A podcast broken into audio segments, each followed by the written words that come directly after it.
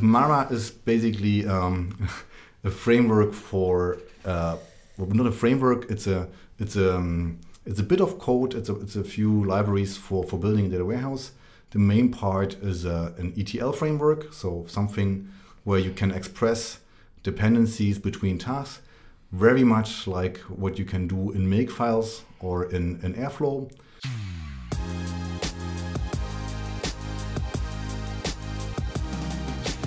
Project A podcast.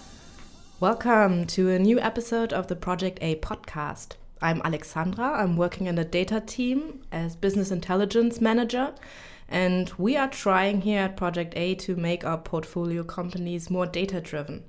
And today I'm here with my colleague Martin, the Chief Data Officer here at Project A, who's leading the data engineering and data science team.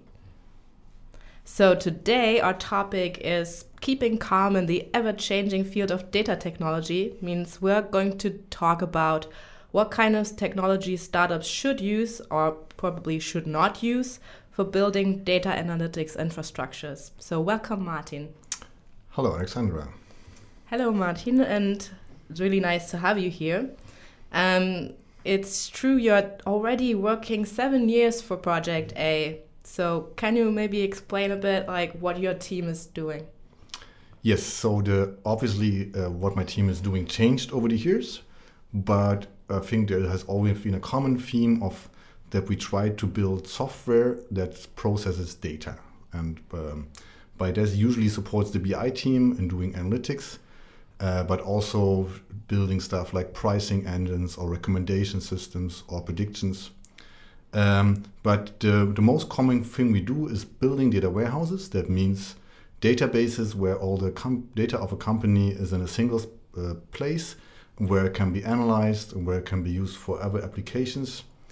And so this is what we did, I would say, in the, seven, in the past seven years. So we built more than 25 data warehouses with our portfolio companies and did lots of other smaller projects around these data warehouses. Well, that sounds really a lot. I wonder, um, so you said the idea is to consolidate all the data in one central place. So, what are the challenges that you're meeting when you're doing that? Well, the challenges are sometimes uh, of, of data volumes and amounts. So, if you have really have lots of data, then performance of doing uh, transformations becomes a, becomes a challenge. But usually, the biggest challenges are unexpected. It's usually around consistency. So to to make sure that if you have one metric that is called revenue, and you one time have it on the level of customers and another time on the level of uh, transactions, that is that no matter where you look into system, that this metric revenue is always computed in the same way and always shows the same values, uh, no matter how you look at it. And well, and another challenge is is changing things so that if you have a data warehouse and it does something and computes something, and you want to change a metric or you want to add a new dimension or add a new topic, and to do that without breaking the rest, that's quite a challenge. So to to be able to to adapt the data warehouse to uh, changing business requirements and business needs without breaking things. So that, that's really hard. And well, and uh, the solution that we typically uh, try to apply there is, is to use standard software engineering best practices, but we will come to that. Okay, so imagine that you have now a new portfolio company, a new startup, and they're asking you what kind of data infrastructures should we use? What well, would you recommend? Yes, so this happens quite often that I'm getting I getting asked, yeah, what kind of technology should we use for making our portfolio our company more data driven and that's i think usually the wrong question. So many people confuse uh, like becoming data driven with make with buying a product or with with deciding on a piece of technology. And we typically advise against that. So we when we when we talk to these people we then first ask like who is currently in your company uh, looking at data? Who is uh, who will be looking at data in the future, who will be there from maybe from a more technical perspective, who is able to maintain uh, uh, well data integration pipelines and so on. And, uh, and then we then once we know that, then we are able to do recommendations, right? So we we also had portfolio companies that were dominantly um, were on Microsoft stacks, and uh, where we said it doesn't at all make sense to recommend them the stuff that we use uh, in a normal kind of startup Berlin uh, uh environment. So, so basically, we, we, we rarely give technology recommendations that are general, but they have to fit to the uh, well to the company culture and to their plans and what what kind of people they want to recruit in the future and so on. So that means you're basically um, tool agnostic when you are supporting and. No, we are not. On the other hand, we have really strong opinions uh, what works and what does not work, but um, well, these are the opinions of me being in a very specific environment, uh, in this kind of startup environment. Okay. Yeah. So actually, I mean, I'm also working in the BI field, and then talking to like the first, um, like talking about um, the stakeholders about their first processes, and I see a lot of times that people have data in Excel sheets. That's actually the first thing what they have, and um, they're doing a lot of manual stuff. And what do you think? Like, when is a good time when people should switch from their manual Excel sheets and putting some reports maybe in Data Studio to something like a proper infrastructure for data warehouse? Yes, so actually, we do recommend our founders uh, if they're just starting or if if they just have the first customers or the first traction to to do everything by hand, to do it in Excel or to do it in Python, and to basically, rather than thinking about BI infrastructure, to hire an analyst uh, who, who with Excel or Python or SQL digs into the data sources and tries to generate insights from those. And that's usually much more efficient and uh, faster than, well, building a kind of heavy data warehouse thing. Um, although at some point uh, it then makes sense to invest in a BI infrastructure, and that's usually two points. One is when uh, the data amounts become unmanageable. So when the Excel sheets get too many rows, if it takes long to extract data from external sources, and so on. And the other one is when the complexity of the data itself becomes big.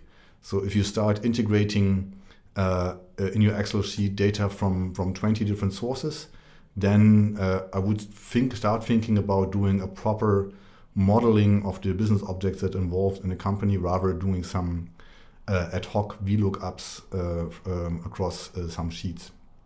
And well, the, the, the, point in time when to start, that's very hard because also um, when you wait too long, then when, when, when you're already, it's a huge pain to get insights into your business projects, uh, in, in, your business processes, then it's maybe already too late. Uh, but you also don't want to start building data infrastructure uh, when you had your first customers. Okay, so from your point of view, who should be involved in finding about like the right KPIs and how to tell uh, like define what revenue is? Well, that's an exercise that the uh, whole company has to do. And as you said, so defining revenue, that's um, a kind of prerequisite for building a data warehouse that you kind of know what what business questions you want to answer and which um, business processes you want to optimize with data. Um, typically, in this process, we well we see the responsibility uh, of of of, of uh, coming up with these definitions in an analyst role rather than a, than a data engineer. Um, but uh, this is a person who would go around in a complete company and ask these people how they name things, how they, how, how specific, what's the exact meanings of number of customers, of, of number of orders, and so on. Um, yeah, so I would say that's that's uh, the responsibility of an analyst. Yeah. So now we know whose responsibility this is. Um, but um, yeah, you said, okay, when you now have this time when you think, okay, my Excel sheet has too many rows, I have to start in building a proper infrastructure. What do you recommend for the start? Well, um, our recommendation is to keep things as simple as possible. Um, and people are often surprised when I say just run SQL scripts um, in a in a database uh, and run them one after the other. Um, so uh, right, so just uh, some some some maybe some Python scripts that extract the data from some APIs, and then uh, one after the other run some some uh, SQL queries in the database that bring the data in a shape so that it can be analyzed uh, efficiently in, in dashboards. And so this is what we would recommend as a as a start, right? So to to and and running SQL scripts is basically um, in contrast to using click ETL tools, where you uh, basically would have some kind of interface where you specify the transformations that you do on this data uh, by, by by connecting some some dots uh, on a uh, on, on some screen. Uh, so we recommend not doing that with because it has lots of problems with transparency, changeability, and debug well, and the, the ability to find bugs. So scripts in a database is the thing that we recommend. And what kind of database should be the first database I so, should invest in? Um, so, well, we think that for most of the companies out there, Postgres is the perfect uh, database. So, PostgreSQL is the perfect database for building data warehouses. Um, so, it's, we recommend it for everything that is um, uh, well below terabytes or like in the range of a few terabytes if it's beyond, then it's too small. But if the data fits on a single machine, then Postgres it is. It has um, of uh, of all the well, it's open source, so that's really nice. So you can uh, run it on developer machines. You can have uh, as many staging environments as you want. Um, it's also uh, also compared to the commercial ones, it's a really good database in in the kind of transformations you can do, in the kinds of in the expressivity of the SQL that it supports. So, um, so I think it's, a perfect tool for transforming data uh, on single machines. Okay, but I mean, we all know like big data was a big thing, and I mean, Postgres probably doesn't sound so sexy for people investing in a new database. So, what's your opinion on big data? Well, big data was a was a term that uh, I was tortured with a lot. I would say like maybe from five years ago to two years ago. At that time, everybody was asking me, uh, Martin, are we big data ready? And I was uh, saying, yeah, hmm, I think we are. Um, the fact is, we still don't run a single Hadoop cluster in any of our portfolio companies because I think that the complexity of uh, well uh, maintaining and running such a cluster uh, are super high. Right. So if you would have a Hadoop cluster, we would have at least would need to have at least one or two people who maintain that infrastructure, and that's usually not um, uh, kind of doable for for small startups. Uh, and so so we never had a Hadoop cluster. We do we do though have uh, maybe data amounts that can be qualified as big data, uh, and if we do, then we put them in Google BigQuery or in, in Redshift. So databases that are able to uh, to kind of scale out queries and data amounts to, to multiple machines. But we never try to, to do that on our own to have to, to host our own big data infrastructure. Luckily nowadays nobody talks about big data anymore, so we kind of survived the big data hype. Yay! so I was wondering, I mean, okay, we survived the big data hype, but there are uh, different hypes going on now.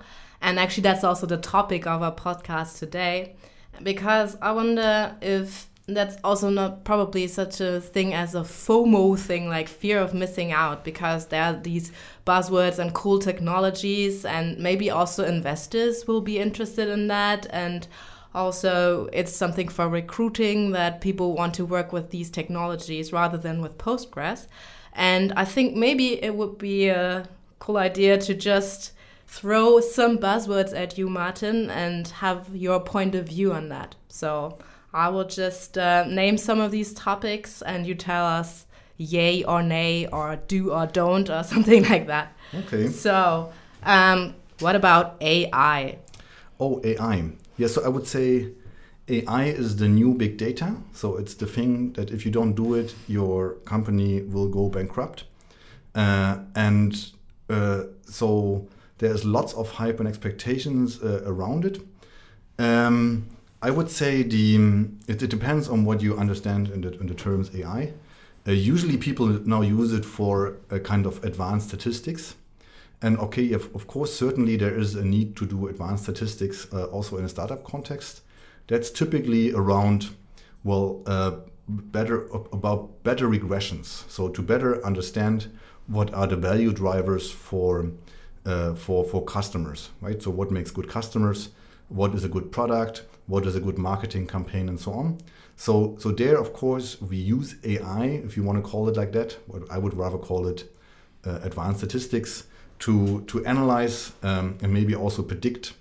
Um, uh, well, behavior of customers or products and so on.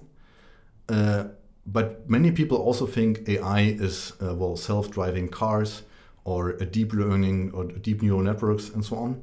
And at least in the startups that we see, uh, so actually in, in, in seven years of Project A, we have only one time seen an actual use case for uh, deep learning on images. And that was a use case where it was about uh, similar image similarity to, to so to find um, similar products based on an image right? But normally, uh, the, the startups that we have, which are digital companies, usually in the B2B or B2C segment, don't really have use cases for, for, for deep learning on images. So there is um, a huge gap. We see this also with candidates that want to join us, who want to do machine learning and, and the cool stuff that they learn in these Coursera courses. But in, in, in the kind of harsh startup reality, there is little use cases uh, for, for, for that. And I could imagine also data cleaning as one thing.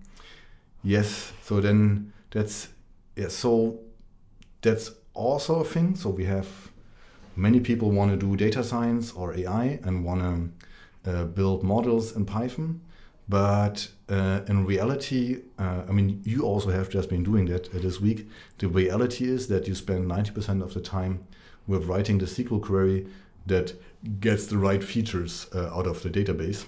And um, so there is a, a, big disconnect between the uh, the reality of applying AI in a startup and well the the nice world of uh, tutorials um, uh, uh on on GitHub. But actually, Martin, when looking at your CV, I think you have even a background in AI. Real, isn't that right? That's true, but I would say so. So I was um, I was interested in how the brain works and how language works. So um, at my time, AI was, at least how I saw it, was the study of intelligence. So it was artificial intelligence. So it was understanding how intelligence works and how it can be implemented in computers and robots. Um, but I would say this is very far. This was very far away, first of all, from applications, and this is also very far away from what I do now. So the, I think the only thing I could keep uh, was the, the, well software architecture and, and software engineering. Okay, now you're helping startups to get more data driven. So, what about the nice buzzword data lake? Yes, so just uh, a few months ago, um, I talked to uh, the CEO of a well medium-sized company somewhere in southern Germany. I sometimes have to do that because um, some of them invest in, in Project A. Um, and he basically asked uh, kind of what kind of data lake technology should we uh, buy in order to to well to make our company data ready, and that was a really bizarre conversation. Um, so data lake is a very well. I think it's um it's a term that people think if we just do that, then we can avoid uh, doing the actual work of integrating and interpreting data. So if we just have all the data that happens somewhere in one place then then we are done, and then the analysts can do stuff. Um, for me, data lake is just um, a place, a storage space where you keep stuff, right? So if you have uh, large collections of, of events, um, then of course you can put them in a database, but you should also keep uh, in, in, a, database for querying and analyzing. But uh, of course you should also keep somewhere a backup of those um, events so that if the database goes down or you want to put it in a different database that uh, you still have them. So for me, basically a data lake is a big backup of stuff, but I think it's not what most people uh, uh, see it.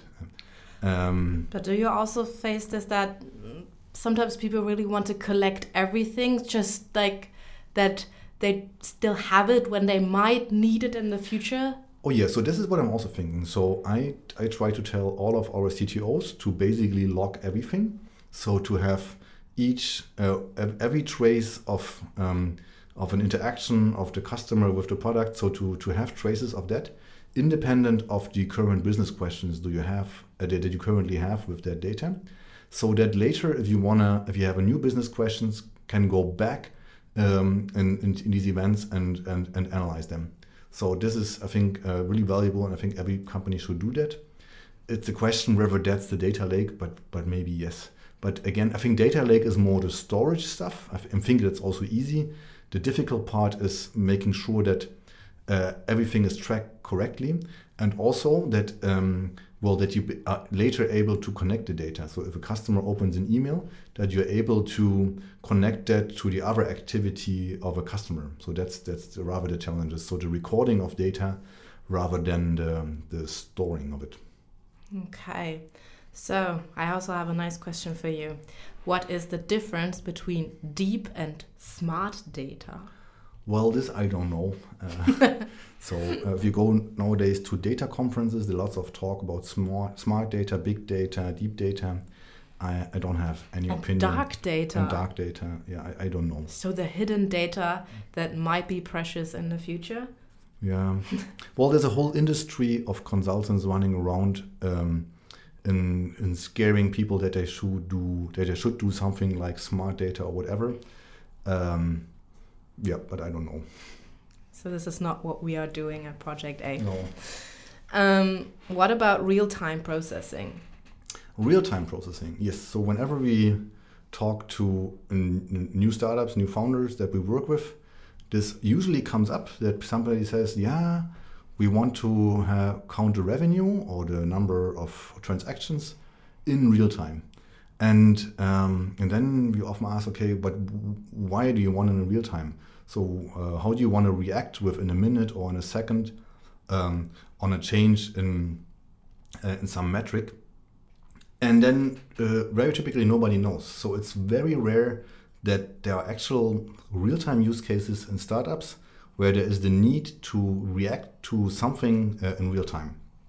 We have one company, CrossEngage, that do kind of let's say CRM orchestration, and they try to to react to what customers do on a website. So what kind of products people look at, what kind of categories, how they interact.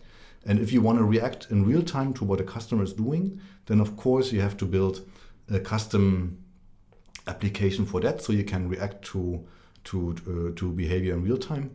But usually there are no use cases for uh, doing real time analytics hmm. uh, because nobody, if, if you typically, typically it's, it's totally fine to have uh, the main metrics of a company every hour. And, uh, and well, and so often when somebody says, can we have this in real time? Then I'm usually asked, how would you react uh, if somebody, if you have this information now? because typically you look at the stuff at the next morning or at the end of the month and you you don't you, do, you don't collect you don't do this whole data integration part to to to react to events. You rather later want to analyze uh, what went good and wrong in your uh, different processes of the company. And so but there you don't have a real-time use case. So and what about NoSQL? Yes the good old mongodb. So um, well, um, so I think this is also luckily it's almost over. So I think five years ago, um, everybody um, needed to be on NoSQL databases. Uh, nowadays, I think it's only the front end JavaScript people who are still doing that. Uh, so uh, so they would still run MongoDB uh, happily. Um, I'm often involved also in technical due diligences with uh, with well with teams that try to get funded by Project A. Uh, and there, if I see a MongoDB in their tech stack, it's usually a big minus. So I consider it just unprofessional to trust the data of a company uh, with, with, databases like these. Um, so if, if, you if you have any kind of B2B or B2C business where uh, well, the whole well, where, where, the actual business depends on the proper storing and processing of data, we would always recommend to use well proper modeling of the data, so to have actual tables that with with constraints on them, uh, where where there are checks in place for the consistency of the data, and where also guarantees that you don't lose data, which uh, which is apparently quite hard for um, the uh, for, for some of these NoSQL databases. And of course, there's also place for, for NoSQL databases. For example, if you want need to store petabytes of um, game analytics data or um, uh, other event things that happen uh, somewhere, then of course you go for one of these big distributed key value stores. But I would not use them for analytics, uh, and I would also not use them for well transactional processing. Okay. So now that we know what should probably not be the first technology to use when you're a startup, what would you recommend? I mean, you already said Postgres, yes, yes. but how do we do it? Well, so uh, so I recommend usually uh, robust and simple stuff. So we um, uh, so there's also I always have to explain this to to to uh, uh, well to employees that want to start a project A that we are technologically very conservative. So we don't run always latest technology. We usually run stuff that is battle tested, that uh, works well, that is robust, uh, and that is easy to explain and, uh, and, and to run in production. And as I said already, on the database size for this, this is Postgres for us. It's it's it's really a fantastic piece of technology, and well, and it's BigQuery and Redshift for for for, for large um, amounts of data. I also said already for uh, well running transformations for for for do, for applying business logic uh, in ETL pipelines. There would be SQL scripts that run directly in a database, with the occasional exception uh, of a Python script for stuff that cannot be run or that cannot be expressed in SQL. And well, for orchestrating, so for deciding what to run in which order, and maybe also to run some of these scripts in parallel. Uh, we use something that's called Mara. That's basically the, um, the, the, best practices that we gathered in the last uh, years for, for, for building data warehouses. Yeah. So, can you give us a little bit more information on this Mara thing? I mean, we recently out open sourced it and it's available on GitHub. And so, what is it? Yeah, so Mara is basically um, a framework for uh, not a framework. It's a it's a um, it's a bit of code. It's a it's a few libraries for for building a data warehouse.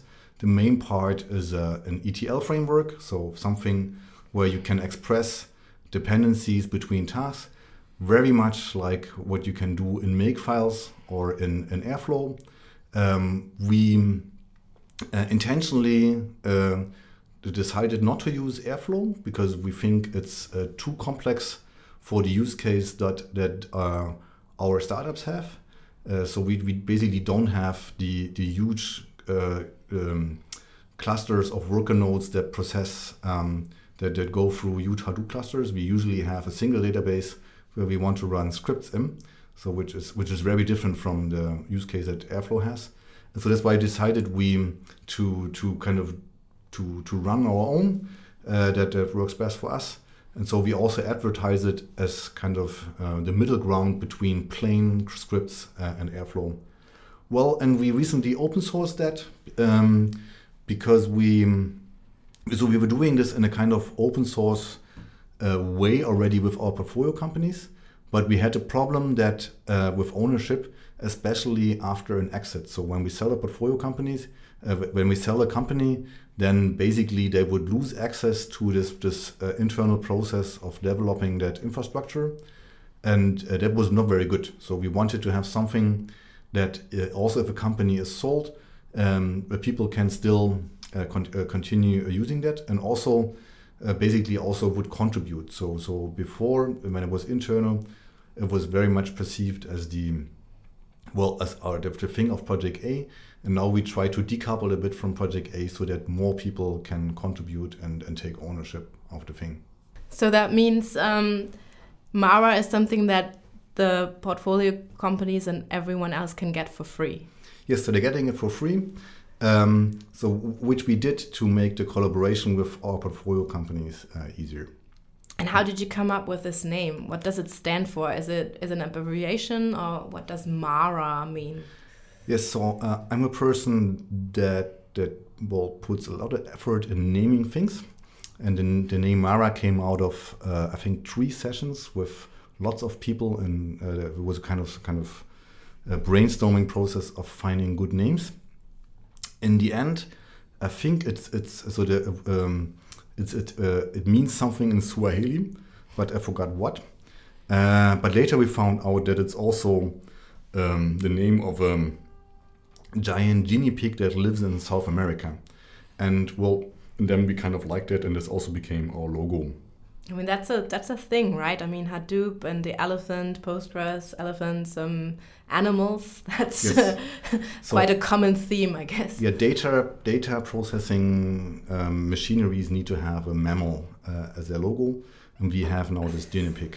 Okay, Martin, thanks for giving us all the insights on what technologies to use and what not to. And thank thanks you for, for coming here. So, and thank you for listening. And I hope you liked it and will subscribe to our podcast.